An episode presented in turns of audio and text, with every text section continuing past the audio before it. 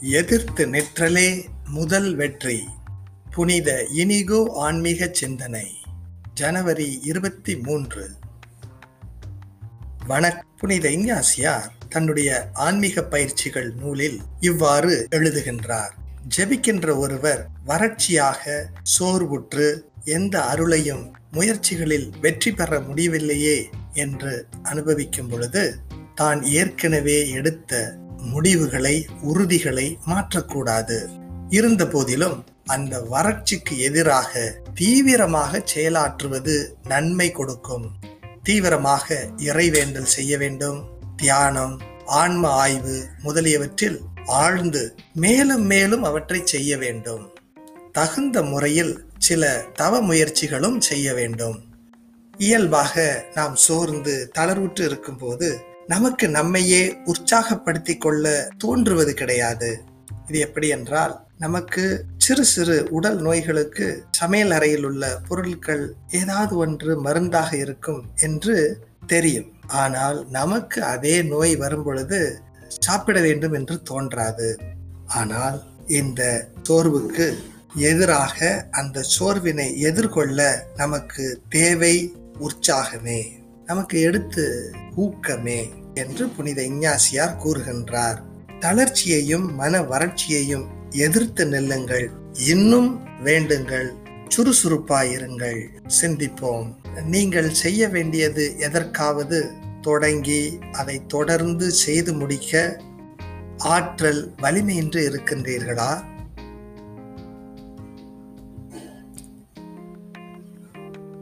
அதனை பற்றி கடவுளிடம் பேசுங்கள். சுறுசுறுப்பாக சோர்வையும் தளர்ச்சியையும் எதிர்கொள்வோம். எதிர்த்து நிற்றலே முதல் வெற்றி. நன்றி.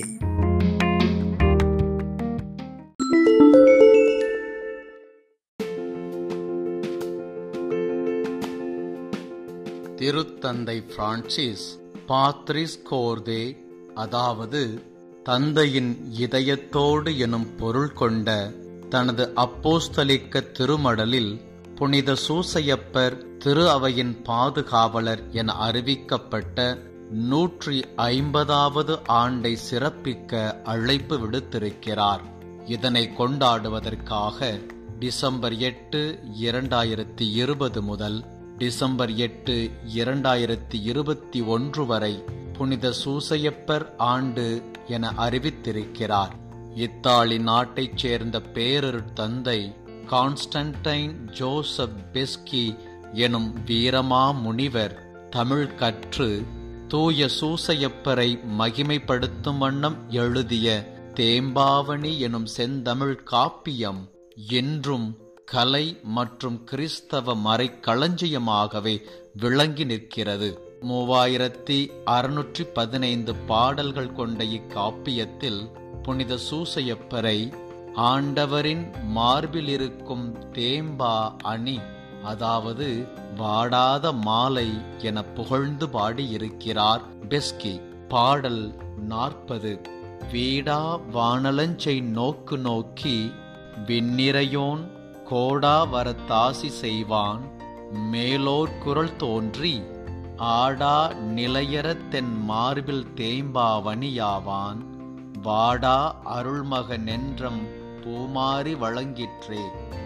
பொருள் சூசையப்பரின் தாய் நீப்பி தன் மகனை கைகளில் ஏந்தி நிற்க வானத்தில் வாழும் ஆண்டவன் அழியாத வானுலக நன்மைகளை வழங்கும் அருட்பார்வை பார்த்து குறையாத வரங்களோடு ஆசிர்வதிக்க வானத்தில் ஒரு குரல் தோன்றி வாடாத அருள் பெற்ற இம்மகன் அசையாமல் நிலை பெற்ற புண்ணியங்களால் என் மார்பில் அணியும் வாடாத மாலையாவான் என்று சொல்ல அழகிய மலர்கள் மழையாய் பெய்தன.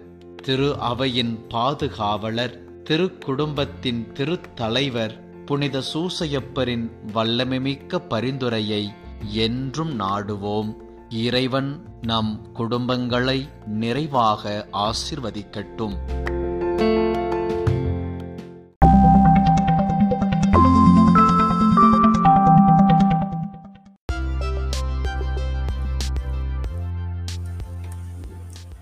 வணக்கம். நவதுறவியரின் முயற்சிகளை இங்கு உங்களது இசை இன்பத்திற்கு வழங்குகின்றோம். நன்றி. உன்னை தேடி அழைவின்றேன் தினமும் என்னுயிரே உன்னை பாடி அழைக்கின்றேன். உன்னில் நான் வாழுவேன்.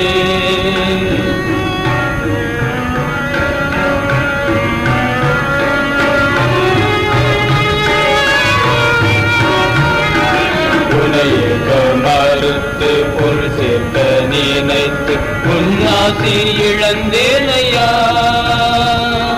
பிறர் வாழ்வை வெறுத்து என் வாழ்வை அழித்து பிறர் பிறரன்பை இழந்தேனையா?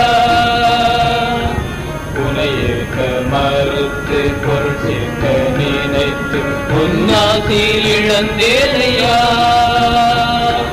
பிற வாழ்வை வெறுத்து என் வாழ்வை அழித்து பிற அன்பை இழந்தேனையா? எந்தன் முயிலாக நீ வந்து மழையாக அருள் தந்து உன் சிறகில் மூடிக்கொள்ளும். எந்தன் முயிலாக நீ வந்து மழையாக அருள் தந்து உன் சிறகில் மூடிக்கொள்ளும். உன்னை தேடி அழை என்னுயிரே. உன்னை பாடி அழைக்கின்றேன். நான் வாழவே. வாழும் எந்த இதயத்திலே சேரும் உந்தன் உதயத்திலே. வாரும் எந்த இதயத்திலே